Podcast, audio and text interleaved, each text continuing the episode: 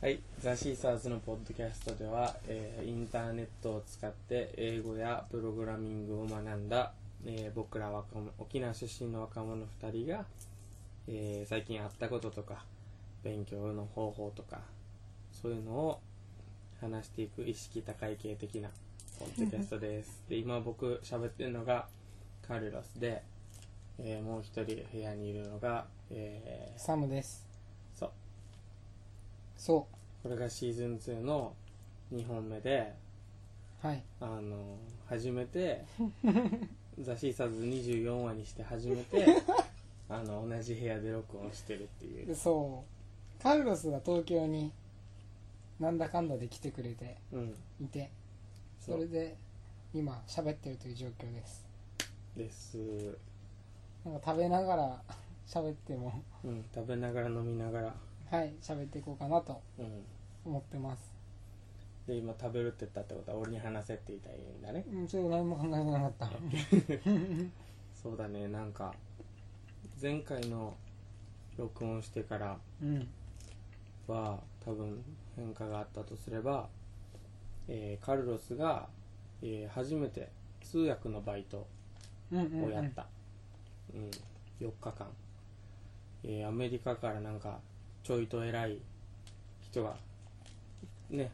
ちょいとじゃなくない？まあまあね確かにね。うん。いろいろ言えないけどね。言った方がいいのかな。いやダメダメだと思う。例えば結構すごい。すごい大きい会社のすごい大きい役職の人が日本で開かれるカンファレンスに来ますってことになってうん。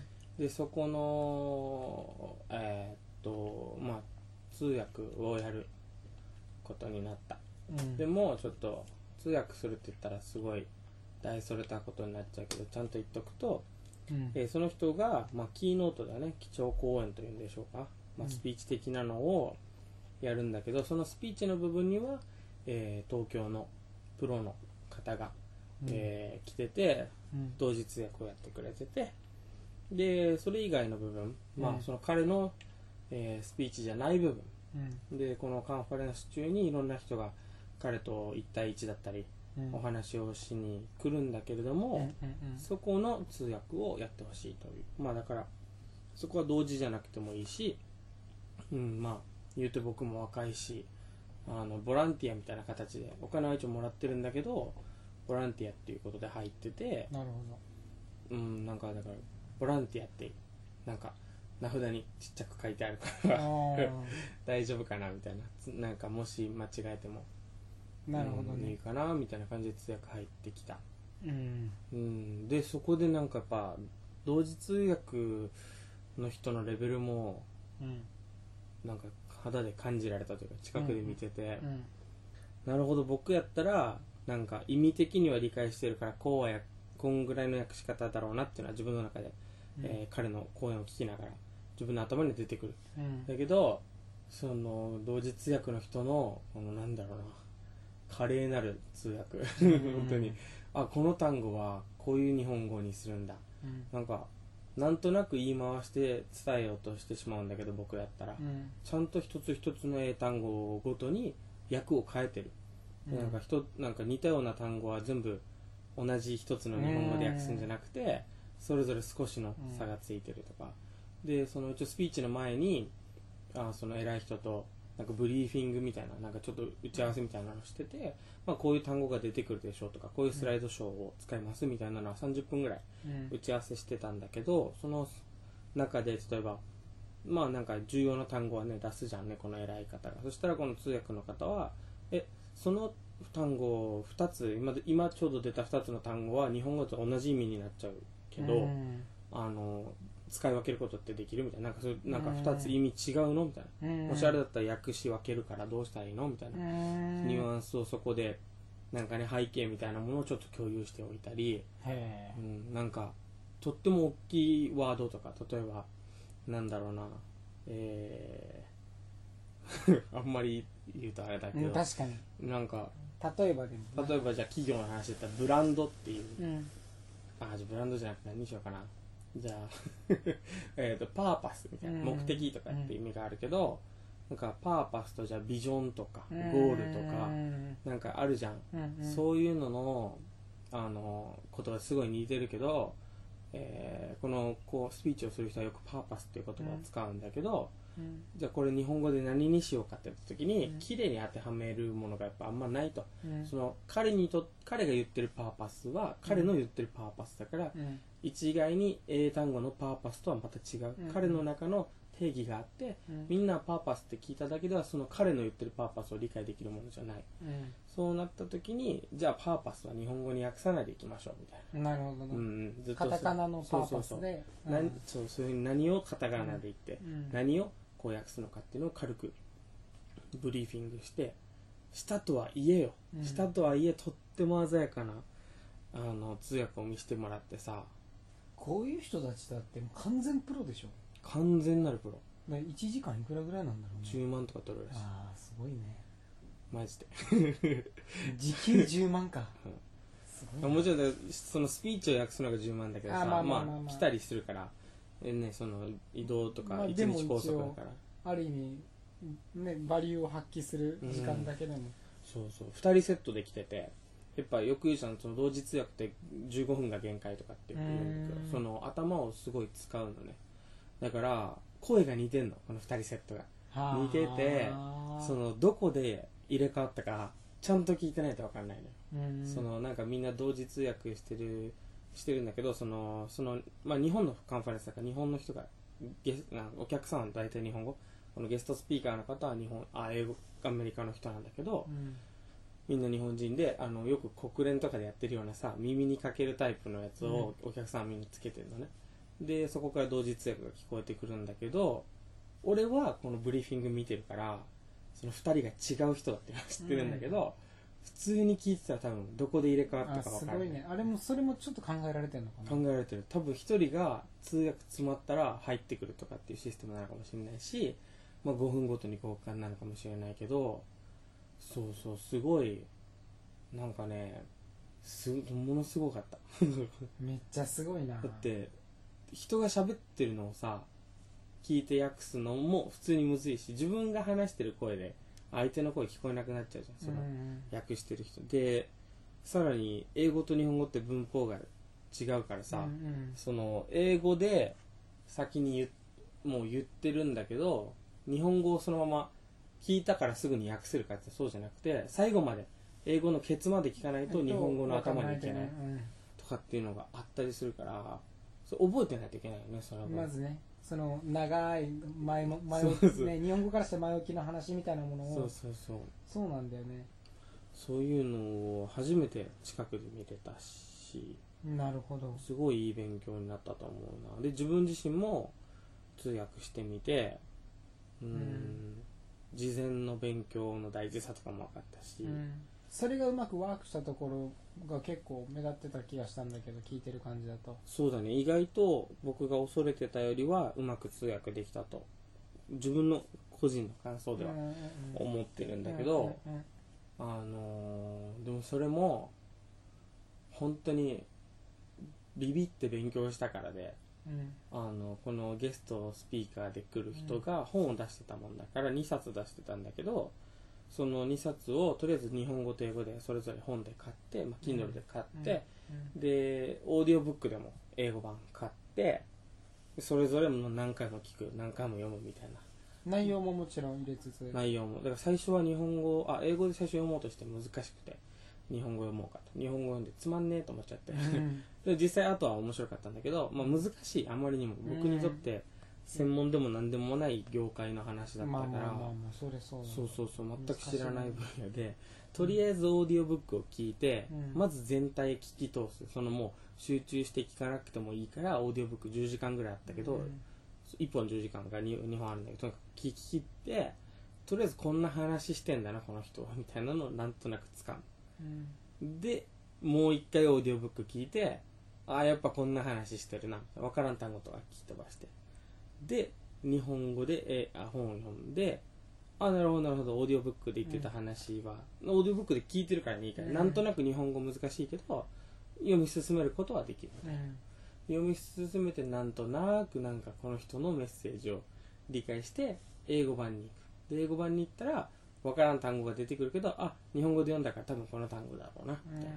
でそのまあ分からん単語を書き出すとかもやったしうん。それを何週もやってたから仕事中も俺は仕事中ラジオ聞けたりするから、うん。オーディオブックずっと聞いててそれをまあどんぐらいやったかな？12週間以上はうん。やってそれで当日挑んだからなんとかそのまあこのゲストスピーカーの方が、うん。まあどういう話をするかとかうん。もう大体予想できたっていうのもあって訳せたと思う。そのいろんな日本の会社の人が相談に来るんだけどまあ大大抵の人がその人の本を読んでない。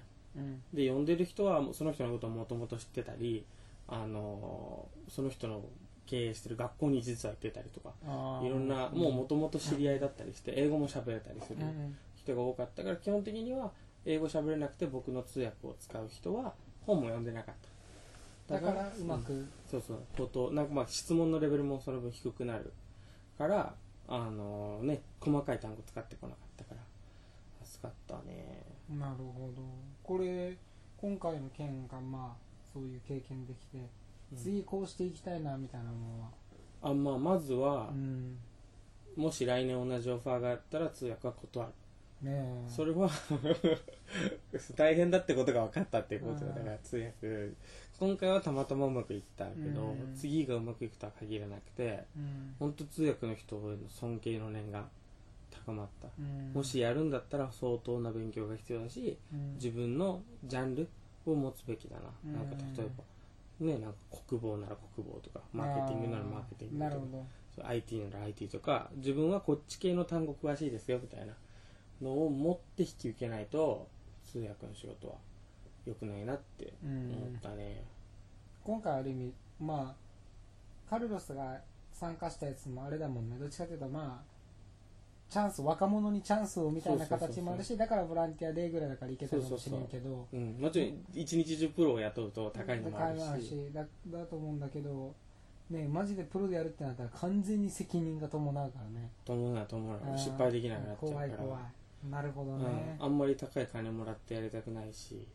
あでも今回のだから良かったのはこれ言うとなんか人の特定が進んじゃうかもしれないけど、大丈夫。うん。そのもしかしたらこのポッドキャストでも言ってるかもしれないけど僕はなんかパパやなと思ってる人が2人いてじなんかまあ尊敬してる人がもうこの人私のパパやと決めようと思ってる人がいて、一人がジョー・ローガンっていううん。コメディアンで、あの USC のコメンテーターしてる人。でもう一人が、えーギャリー・ベイナーチャックっていう、あのなんだメディアのカンパニーをやってる人なんだけどでこのゲストスピーカーの方がギャリー・ベイナーチャックとあの友達やった。うん。だからその僕今通訳してるんだけど僕が英語喋るのはギャリーの動画を何本も、まあ、うん。ジョーもそうなんだけど、何本も何本も何年も見続けたことで英語喋るんだよみたいな。だから僕はなんか、ファックとかシットとかすぐ言っちゃうんだみたいな。ギャリーの言葉がすごい映ってるんだみたいなこと言ったら、それはすげえなと俺帰ったらギャリーにお前のこと話しといてやるよって言ってもらってすごい嬉しい、ねこの話聞いた時すげえなと思ったマジ。まさかギャリーとねね関節とはいえさ。いやでもすげえ本当に。うん。前も言ったと思うけど。ねうん。どこの外国のある小さな島のある青年が ねギャリーのそうそうそう。その声がギャリーに届くかもしれない。そうそうすげえよな。すごいよな。本当に、いやもうあなたがいるから英語喋るんですっていうことが彼の耳にね入るだけでも。確かに。あなんか気になるね。なんかね。あ、うん、なんかエピソードとかで触れてくれたら嬉しいね。ああ一応今度出るのよギャリーのドキャえストそれは絶対見ないとね。見る。今度出るの聞かないとね。そうだね。そうそうそう出るらしいから。それ内容気になるねちゃんと言ってくれるかな 覚えてくれてるかな、別にオンエアでそういうの言わなくても、ええまあ、会った時に言ってくれるだけでいいんだけど、うん。いやでもマジ言ったらもう本当に LINE くれない。やばい。俺にそれ多分お前何も言わなくても勝手に LINE するはずだから俺に。すぐすぐ。うんやばいっつって。来たかって俺が返す。あれかっつってそう。いやもう本当英語勉強しててよかったなって思って。うんそうん。やっぱギャリーが言ってる言葉が知りたい。ジョーとかギャリーとか、うん。まあ、バイリンガルニュースのマミちゃんマイケルとか、うん。とにかく世界で頑張ってる世界基準の人たちの言ってることが知りたいと思って聞いてて。うん。だから英語が目的じゃなくて彼らの彼らになりたいっていうのが目的だったから、うん。少し近づけた気がするよね。やっぱそのおギャリーのお友達を、うん。まあ数日もてなせてうん。通訳もできてすごいいい機会だったと思う、うん。うん確かに。すごいな。うん。実際そのゲストスピーカー、彼自身も俺はだからギャリーほど好きじゃないというか知らなかったからちょっと前まで、だけど4日ぐらい一緒に過ごしてなんてかっけえ人間なんだと思って。うん。それこそギャリーとはキャラが違うけど、言ってることは全部一緒やしやってることも一緒で、うん。とんでもないそのし働いてる時間の量。うん。そしてなんか疲れたとか言わないで、うん。バンバン次の仕事こなす感じとかなんかいい大人をねうん。見せてもらったよね普通に。ううん。んなんか、うん、いい大人像を見せてもらった。うんうんうん。と思う。なるほど。なんかなあれだよね。俺らってさ多分、まあ、どこでもそうなのかもしれないけどそんな先輩とかさ学生の頃さうん。先輩ね、うん。とずっと一緒にいたとかさ、うんじゃないじゃない。ねザ体育会系の部活で何々先輩に憧れてみたいな、うん。そういうのなかった分さ、ないない。そのある意味別しかもまた変な話お父さんとかがまたそういうのになってもいなかったりするとさ、うん全然ロールモデル憧れてな ロールモデルになってなかったりするとね場合によっては見失うこともあるかもしれんけど俺らの場合は何らかの方法で、まあ、社会の中のコミュニティの中の誰かとか、うんうん。まあギャリーとかそうだったら実際に会ってなくても誰か一人なんかこういう人になりたいっていうのをうまく見つけれてるっていうのは幸せなことなのかもねって思ったりするなんか。うんうんそうだと思うロールモデルうん。いなかったらどうなってんだろうね。ね。って思ったりする。やっぱり変な話周りの人がなんかいいんじゃんとかだったらさた極端な話仕事しなくていいんじゃんってなったらしかも、うんあそれなんか哲学持ってるのはいいんだけど、うん。もう酒飲んでとにかくお金なんか盗んででも手に入れて、うん。それでいいんじゃんっていう人ばっかりだったら周りがうん。多分そうなってしまうかもしれないじゃん、人って。で簡単に言うとそういう話だと思っててそうだからどういう人が自分の中のこのフォーカスに入ってるかっていうすごい大事なんだろうなと思って、いわゆるその、ま、一番近しい周りの5人が自分の平均が自分だっていうやつ。それ本当そうだと思うね。うん。だからそうそれはちょっとそうなんかカカルロスがすげえあのカルロスの写真がねうん。あのそのその方と一緒に写ってるであろう写真が、うん。ツイッターで流れてきた時に、うん。なんか生き生きしてんなって思ああって生き生きそうすごい嬉しかった。っていうねそういうの見てあすげえなんかめっちゃなんかとっかかり掴んだんだろうなと思ってて。うんいいん。だよねなんかさちょっと話ずれちゃうかもしれないけど、まあ、海外の話とかさうん。やっぱりそういうのってさあのまあ今今ここで話してるのは東京じゃないですか、うん。まで、まあ、東京でやっぱりその電車とか乗ってるといろんな人がいるじゃないですか。な、るねうん、で前でそれほらやっぱ事件とかもあったりするじゃん、うん。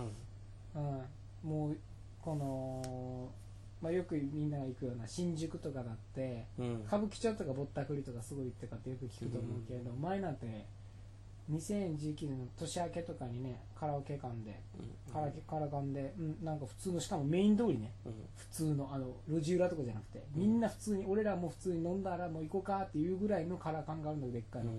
そこでヤクザの人があ発砲発砲して殺してるわけそうヤクザの人があのああい撃たれた相手もヤクザの方らしいんだけどうん。多分情報をつかんで、うん。えーとそのヤクザの組長みたいな人を、うんカラオケの中にガーンっていきなり入ってバーンって撃ったと。この人自身も鉄砲玉みたいなもんよ多分。うん。まあこの人も多分捕まるし絶対、うん。だけどもそれでもや飛ばされたみたいな。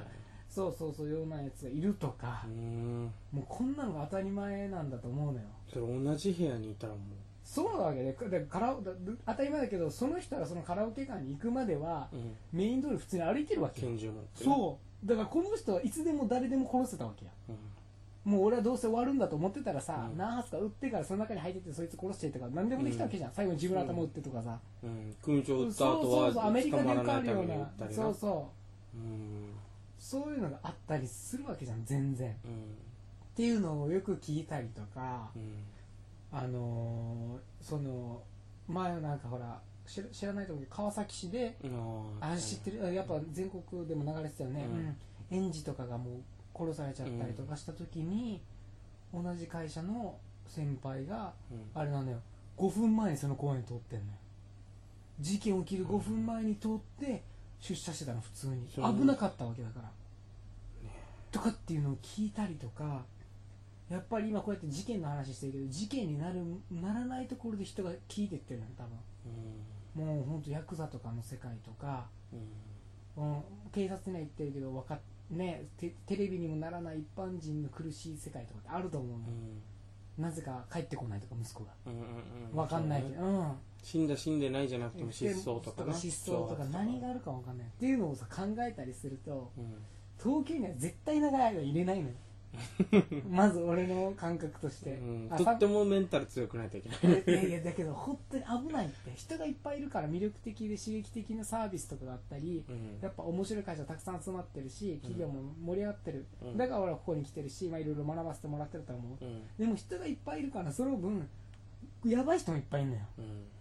で今あね今東京2年目ぐらいうん。なんだけどちょっとその怖さすげえ感じてて沖縄もほらまあ変な話柄悪そうな人もいいっぱいいるわけじゃん、うん。ね。うん。なんかヤンキーみたいな人と、うん。ヤンキーというかさちょっと。だけどその悪さとはもちろんそこで沖縄でも事件は来てるだろうけど、おかしいぐらいなんか犯罪ぐる組織ぐるみだったり、あとはもう頭おかしくなっちゃって普通のヤクザじゃないけど一般人の人がうわーってやったり、でん。っていうのを感じるわけ。で電車に乗っててもそれを感じるわけ。うん今はもうすごい闇のダークサイドの話かもしれんけど、うん。それに似たようなものが電車内でもう変な人がうわーって叫んでたりとか、もう酔ったんだろうね。もう喧嘩してたりとか、でもう普通のおばさんとかでさえもあのちょっと女の子とか隣に来ようその女の子にもうぎゅうぎゅう詰めだったじゃん俺らも今回来る時、そういう時とかもう肘打ちガンガンとかやってたりとか。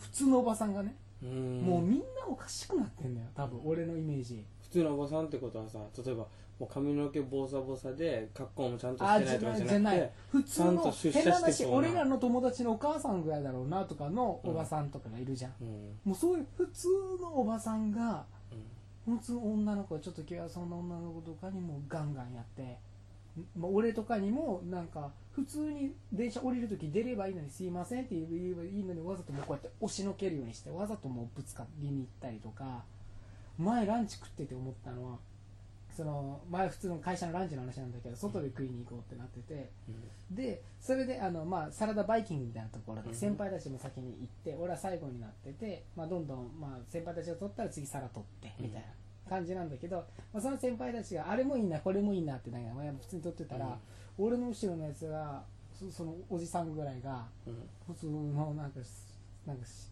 ーツ着たおおじさんがなんか舌打ちして「うっせえな」って言ったわけ。で俺が「はうっせえな」って言ったんだけど、うん。うん、もうイラつくわこういうの、うん。うんだけどその後に先輩たちに言われたのは「お前が怒ってたの知ってるぞ」と。うん。言わ言われてたもんなって言って、うんああいうのマジ許せないですねって言ったらでもあいつとおあいつとあいつ怒ったら、うん。お前も一緒になるぞって言われたわけ、ううん。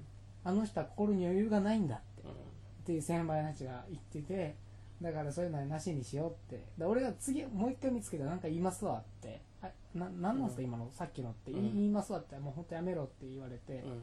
そうそういう話あったんだけど。そう普通にサラダバーが遅いからってうるせえなって消えるわけよ。だから。うん。で多分まあいろいろああったのかもしれん、もう少しでランチタイム終わるとかね、だけどよく考えたらなんかいろいろあるんだなみんなみたいな、みんななんか余裕ねえなっていうのがうん。あってで話長くなったんだけどそうそれを俺今住んでて思ってて。うん。ほらカルロスもほら電車乗りづらそうだったりとかして、うん。それ気使ってるからだと思うわけ、無理やり乗ろうと思ったら乗れたりするじゃん、うん。で乗る人もいるわけよ無理やり、うん。何も考えずに乗り込むやつもいるし、うん。そうそうそう。だからもういろんなのを見てるからなんか東京はなんかの失敗作だと思ってる。まあ。経済はすげえ成功してる。うん。してるんだけどなかなかやばいなと思ってて。でこれに慣れてもやばいなと思ってて。で話すげえとこれ今ポッドキャスト撮ってるから聞いたら自分すげえ遠回りしてるなって思うんだろうけどで話に戻ってくると一生懸命、うん。だから俺はもっとその日本だけでとか東京だけで見ないでもっとゆったりした世界観があってうん。もっとその刺激的な感じを持ちつつもあのストレスフリーな世界があるっていうのをうん。一回セブで刺激的な方じゃなくて普通ストレスフリーな方をちょっと経験したはずなのよ、俺は。うんだからそこら辺にもう一回戻っていきたいなと。うん。思ってる感覚的に。なんかねやばいと思う。ここって、うん。本当に。あのなんかよくテレビで見てる分で言うのとかだったら薄っぺらいと思う。満員電車とかあれなんだろうみたいな。言ってないけど住んでないけど、みんな余裕がないんだろうとか、うんそういうのじゃなくてマジで住んでみたいマジで住んでみてうん。やばいと思うんってるんだよね。だから結構大変だと思うな本当どこ行ってもね緊張感。やっぱ一つさ、うん。もうそれこそだ例えばドバイに行ったらさまだあの奴隷みたいな人がいたりするわけじゃん。うん。そのパスポート取り上げられてさあの労働させられてる人とか。うん。要は何か何かの代償でうんすごいものができててうん。なんか東京は素晴らしい場所だと思うけどうん。確かに刺激がいっぱいあってうん。いろんなものが進んでていろんなレベルの高いものが集まってるけど、うん。そこに東京にいないといけないのってまあ簡単に言ったら僕らが若かったりうん。もしくは実力がないからうん。東京にいっぱいその機会オポチュニティが集まってるから、うん。うん。そこに行く。そこに行くしかない。そこに行くことによってその機会を得ようとかね、単純に集まってるから取りやすいそのチャンスを。ってことだけどじゃあ僕らが東京に来て何かを学んでさ数年経って、うん。30歳40歳になってきた時にもし自分に自分のブランドみたいなものができてきて確かに。自分の実力みたいなものが出てき、出てきできできてきたらうん。その東京に頼らずしてうん。他のところで自分たちのつながってる数人とかとさ、うん仕事ができる。ネットを介して東京にいなくても仕事が回ってくるっていう状態にできるのであればそこから抜けれると思うんだよね。俺らは単純に俺らっていうかみんなそうよ。東京に頼ってる。東京というこのシステムにさ。そうそうそう、うんだからそうだよね。すげえそれは思う。だから俺は今仕事的にはさそれがしやすかったりするうん。ものだはずだから本当にすごい今のうちにできるだけ修行積んでそうなんかそこはね場所にとらわれないようにしたいなってすげえ思うんだよね。まだ東京に準備できてない人もいっぱいいると思う。例えば俺ら若くて子供がいないじゃん、うんうん。で未来があってうん。その期待もそこまでされてないうん。若い分、うん。ペコペコ上の人に行ってうん。可愛がってもらって勉強させてもらうみたいなうん。ことができるしうん。たくさんのお金が必要じゃないけどで精神的にとかうん。全然ねあの熟度が足りてない時にでも子供はいるとかね。別に何か目標があるわけじゃないけど仕事探しに東京に来ましたうん。なった時にこのストレス。うんっていうのはあうると思う、ん。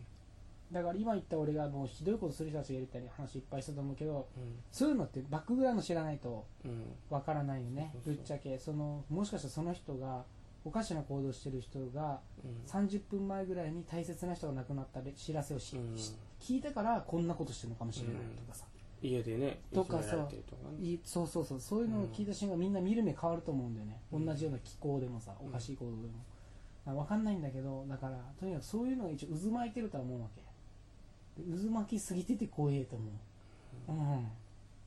そうそう。まあ一応公共のこの交通機関があるからってのはあると思う。沖縄って車でパーソナルスペースが一応守られてるじゃん、だから変なやつがいてもまあ分かんない。っちゃ分かんない、わかんな。い合わない。しなあ合わない。でももそれでいいと思うんだよねぶっちゃけ、俺それいいと思う。あのさマイクロソフトかどわかんない。だからこれポッドキャストになるからちゃんとねあの嘘のこと言ったらダメだからあれだけどわかんないけど俺は聞いたなんかずっと前に聞いたニュースで言うとあれだよね。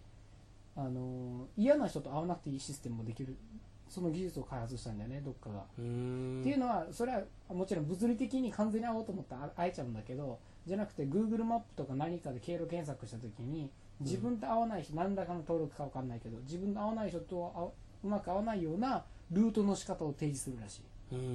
そうそうそう。普通の最新ル最短ルートだったらここなんだけどちょうどこの人と会うかもしれないってなったら、判断しマップが別のところを教えるみたいなうーん。でこれってなんかね言いようによってはななんでなんだよ会わ会いたくない人と会わなくなるってなるかもしれんけど、でもそれって大事だと思ってて。うん。そう。人ってそのうまく距離を取ることでお互い幸せになることってあると思う。あるある。家族とかぜ絶対あるじゃん。ね。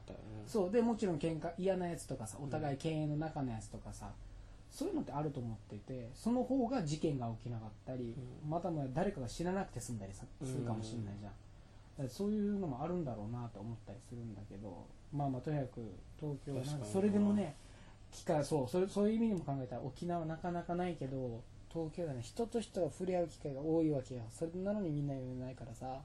それはぶつかるよなみたいなさ。うん。ね。そう俺で俺もそれが嫌なんだだからさっきのそのうるせえなって言ったやつがいた時に俺もはんなんか反応しちゃったわけ、ううんるせえお前なんだよみたいな。うん。で俺も余裕がないわけさだからそういうこうぐちぐち言ってくるやつに、うん。うん。俺が3億もらってたらそれやらないよねみたいな話やね、うん。宝くじ当たってたらやらないよねみたいな。そうだそういうのもあってね。なだから超話長くなったけどそうだから俺はうん。また海外にもう近いまあ近いうちっていうか分かんないけど、うん、海外か。沖縄はまた車は大変だけどね。東京あんま行かん行かんどこうぜっていう教育ないんかな学校とかで、それな、うん。あでも一応沖縄は歩くない？あの沖東京行ったダメとは言わないけど、うん。沖縄大時間は出てるから逆に出ていかなくない？出ていかない。基本。まあ戻ってきたりとかね、そうそうそうそう。まあだけどそうだよね。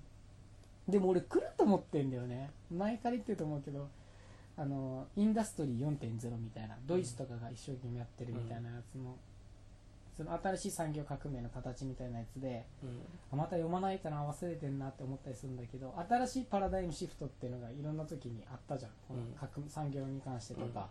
その蒸気機関だったりうん。電気だったりとか、うん。それでもう今までの働き方とか仕事が消えたりするものもあれば生まれるものもあったりっていうのが、うん。まあ、あったじゃん簡単に言うと、で次の産業革命何かみたいな時に例えば電気作るのは原子力発電とかうん。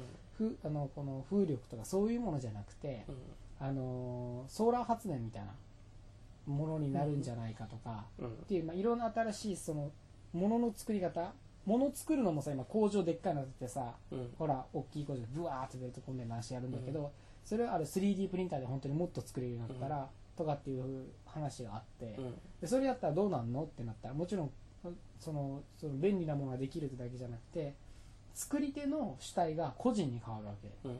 するとあのソーラー発電もそうじゃん。あの沖縄電力が作ったのみんなもらうじゃなくて、俺んちで作るってなるじゃん。うん。で、えー、と物とかも工場で作る。それをもらうじゃなくて俺ん家で作るってなるじゃん、うん。だから場所が関係なくなるわけ。うん。で今までのそのエネルギーの作り方はある一箇所にでっかい工場なり機械なりあのうん。石油とかもさ、うん。採掘でっかいの建てて、それででっかい資本を持ってるやつらがちゃんとその権益を得てそれでまあみんなに権権この権利を渡すみたいな、エネルギーを渡すってなるから、け富の集中も起こるし、場所の集中も起こるし、うん。で東京みたいな仕事もたくさんあるところだけに集中が来るしみたいなのと一緒で、だけどこれからのその時代になってしまえば電力発電する場所が東京だけになるとむしろ効率悪いみたいな、うん。東京って面積だけで言ったら小さいじゃん。それでなのにソーラー発電って言ったらさこれ絶対損すんじゃん。うん沖縄でもいいじゃん。どこでもいいじゃん。もっともっとあるじゃんってみんながさうん散らばり出すみたいな、うん、でそれで工場とかのこのある意味一箇所にこのお金を投入することが逆に不公平不公平じゃない効率が悪くなってくなるるほどな。だから自然と分散されていくんじゃないかっていう世界があると思ってて。はいはいそうそういうのがあるっていう世界が来るっていう話があってまず都市機能がまずボコボコもう今言った通りはい人々のストレスだったり生活環境だったり治安だったり結構限界来てるよねみたいな、で人口密度も限界来てるよねみたいな、うん。土地代もバカクソ高くなってるよねみたいな、ってなった時にさらにそういった産業革命の新しい形っていうのができて、うん。うんさっきカルロスも言ったように仕事も新しい形別にできねえみたいな、うん。離れてもできねえっていうことを整理して動き出してみんながどんどんもう分散していく方が頭いいみたいになっていくんじゃないかな、うんうんうん。だって周りは安いしうん。で別に作れるしうん。仕事もできるし、うん。えなんでここにいるんだっけ？高い家賃わざわざ払ってみたいな、うんでストレス溜まってっていうのがもうみんなの自然の行動原理やってこうよっていう教育じゃなくて自然の行動原理になっていくんじゃないかと世界が来るって話があって。うん。そうそうそう。だからそのある意味富の一極集中っていうものがある意味この生産手段が個人に変わっていくみたいな。うんで生産手段を個人が持つようになると結構個人の力が強くなる。うん。そうそうそう。それでなんか今まで手にしづらかった自由とかってものが手に手に入れやすくなる。っていうものがあるんじゃないかって話が俺は好きで。うん。でだから俺はもともと海外でも仕事をしたいっていう理由がまずメインの目的だったんだけどうん。プログラミングとか IT の勉強するのっていうのはそういうのの面白さというか希望もあったの。うん。どっちかっていうと。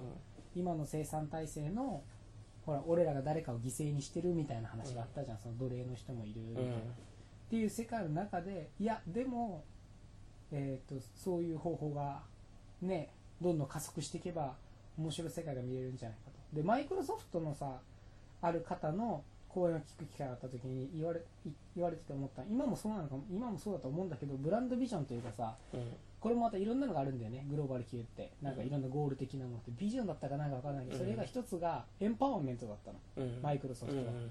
一人一人に力を与えるってことじゃんあれって。しいね。うん、っていうのは面白い言葉だなと思ってて、で俺自身もそれを自分の中の目標というかあり方でき持っておきたいなと思ってて、うん。そうエンパワーメント。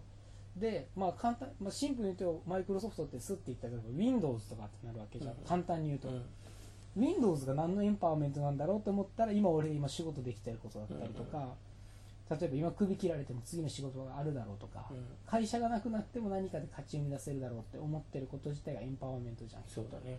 でそれって何かというと生産手段持ってるからだわけよ。うん。でしょだから営業の人とかももちろんいい力持ってると思うけどこの人が営業だけでは何か埋めないと思うわけ。うん。でも俺はプロダクト埋めるわけみたいな。っうんていう強さが絶対あってうん。だから生産手段が 3D プリンターなりソーラー発電だったりうん。そういうふうに人が生産手段を持つってことは結構人を自由にすると思う、ううん。んっていうのがあると思うからそういう意味もあって東京はいいんじゃないかって。話すげえ長くなったけど東京はもういいんじゃないかって。長くはいなくていいんじゃないかっていういろんな理由で思ったってういうん。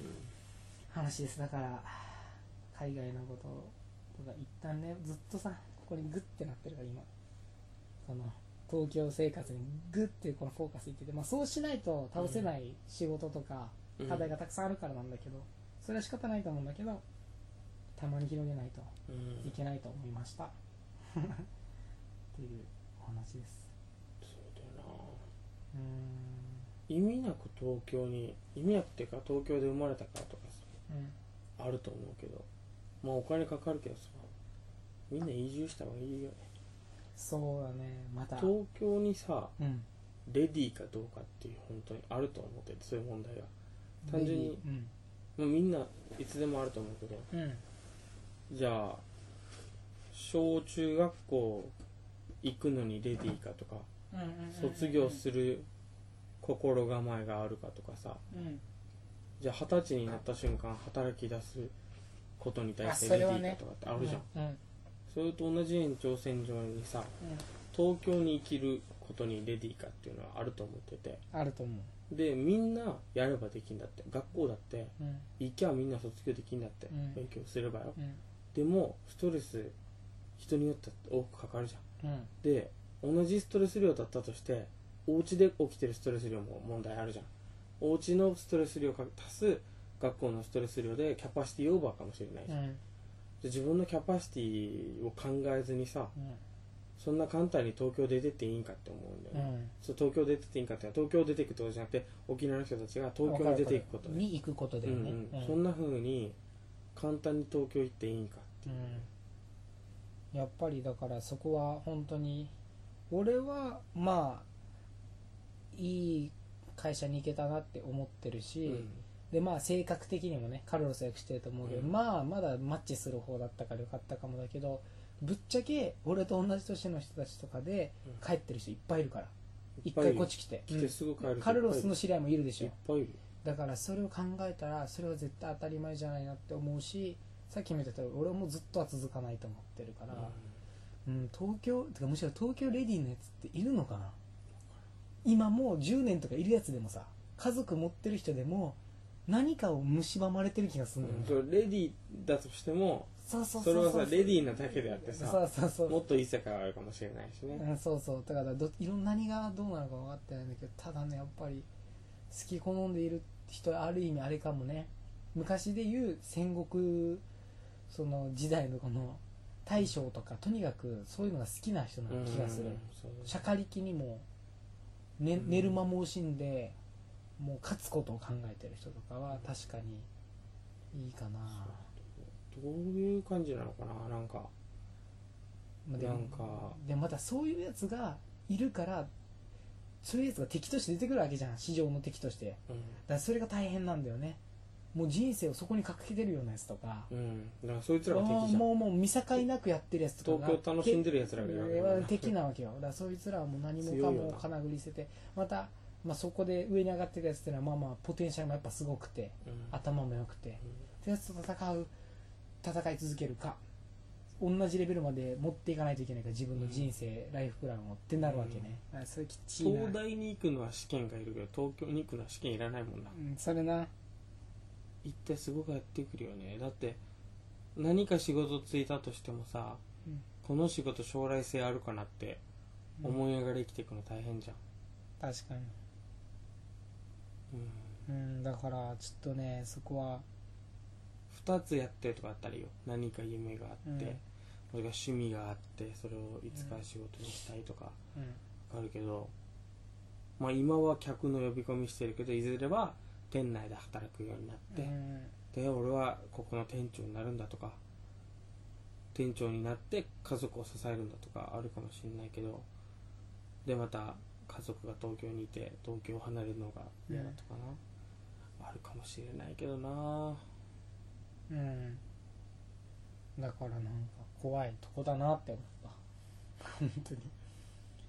そう。あのこんな話してますけど日頃は普通に楽しんでるんですけどうんあのこの聞いてくれてる方のために言うとでもやっぱりね冷静に考えたら怖いとこだと思う。本当に。不うん。思議すぎて。なんかいろんなものがごちゃってなってる。本当に本当にそれはね大変だなって思いました。まあ何が必要って人生ちゃんと考えないといけないっていうことですですよね。ですね。うん。いやまたそうなんだよね、まあ、東京に限らず初めて社会人になった人とか、うん。まあ、今年ね新社会人になった人とかもそうかもしれないんだけどやっぱり何かにグワっていやってるともう毎日がさその仕事の関係で潰れてったり消えてったりさうん。土日はそのための休みになったりとかしてさ、うん。っていうのをずっと繰り返してるとそうそのちゃんと考えるというかさ俯瞰して考えるっていうのがねうん。やっぱできなくなる、道徳の授業あるじゃん、うん。他人に優しくしましょうねみたいな、うんあれってし最悪できてなくていいと思うのよ。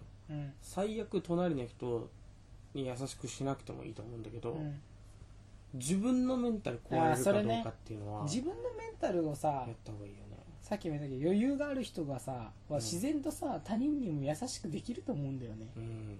逆逆もしかりじゃん。そこだと思うんだよね。自分の幸せをだからみんなね。もちろん小学生とかってさ本能のままに生きてるから、うん。道徳の時間をとってさ相手の気持ちを考えさせるとかっていうのは、いいことだと思うけどでも自分のメンタルがうん。うんお前は中学生でうん。ホルモン狂ってて大変かもしれないけど、もっとやばいことあるよっていうのは、でその時何したらいいかっていうのは正直あんまり習ってなくてうん。ともなんか学年の誰かが自殺したらそのカウンセラーが来るとかそれぐらいのもんでさうん。自分がどれ選ぶか分かんないけどこんなのがあるよみたいなオプションは教えてくれてないと思っててうん。そのメディテーションだとか、うん。まあ、呼吸でもいいよヨガでもいいしうん。体操かもしれないし筋トレかもしれないしうん。宗教かもしれないけど、ね、怪しい宗教かもしれないけどさ そんなの本当に教えられてないよね。うん。まあ教えられてないって文句言うのもおかしいけど。だからそうだね。うん難しい。うんと難しい。そのやっぱりうん。あそうだからなんかね。でも人生のあれでしょ。トライアンドエラーというかうん。人生の学びでしかない気がする。その,、ま、その教えられることはそれ以上ないんじゃないかな。さっき今言ったそうね。東京に俺が今やってこう過ごし過ごして、うん。そううんこう感じてやるかやめるかとかってそれ自体がもうもうなんか教えれない自分の中で学ぶしかないものなのかなみたいな、まあそうだけどできればこのさまあどまあ、いっぱいあるんだろうよ。東京大変だねみたいな会話ってきっとネット上にもいっぱい上がってるかもしれないけど、うん。まあこういう形で会話をしてる人がいてさうん。それを聞いてあちょっと東京考え直そうかなとかあなってくれたらいうん。いよね。その俺カンファレンス行った時にさ日本人のすごい偉いおじさんがさうん言ってくれたんだけどなんか質問しに行って。なんかどうやって自分の個人のブランドみたいなものを築けばいいのかなみたいな。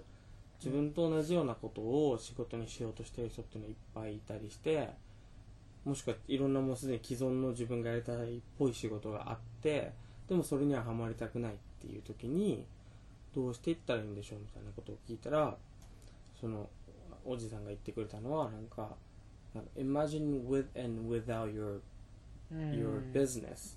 うん。How is the world different? うん。なんか自分のビジネスがあるとないで世界がどんな風に変わっててほしいかって聞かれてそこそこがあなたのなんだろうな軸になる部分だよみたいな。そのあなたのブランドだよって言われて俺はそのイマジン言われた後に自分がイメージしたのはなんか俺の俺が頑張った後、うん。俺が何かビジネスを築いたらうん。少し人間ねヒューマンカインドが 人間がうん。ちょっと優しくなってるっていうことであだなーって思ってちょっと優しくなってることですねって言ったらじゃあ英語を教えるだけがあなたのブランドじゃないよね。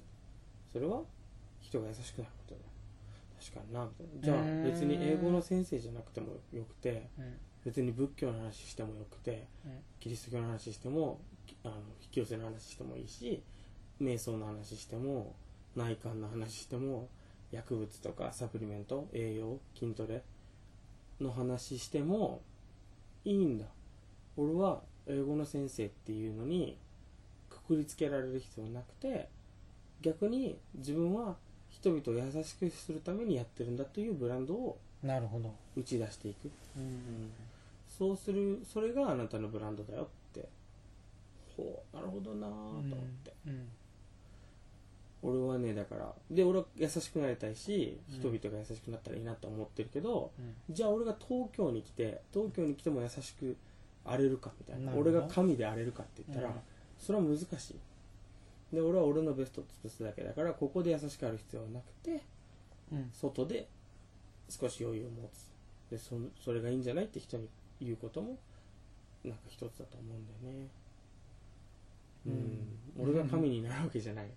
ただ優しくなってほしいなという思いでやってるよみたいな。んか実際東京にもいるはずじゃんきっと何か思いを持って動いてる人たちって、これだけ人いるからだからやっぱり思うのはなんか自分が一番やりたいことやればいいんだろうなって思ってて、うん。ね、け結局同じようなことやってる人もいるからさその中で続けられるかとかさ、うん。でその中でずっと相手のことを考えれるかとかさ本来の目的からぶれないかってそこなのかなって思ってるんだよね。よじくよく会社の先輩とか言わない？その今自分がなんでこれやってるかうん。分かってるみたいなその分かっててやらないと辛いよみたいな、えー仕事のね仕事の意味とかをね。そうそうそうそう。これがどう社会につながっててうん。誰が喜んでるのか分かってるみたいな。でそれ俺最初言われて何回も言われたけど全然ピンとこなかった。のうん。脳の中でイメージはできるよ。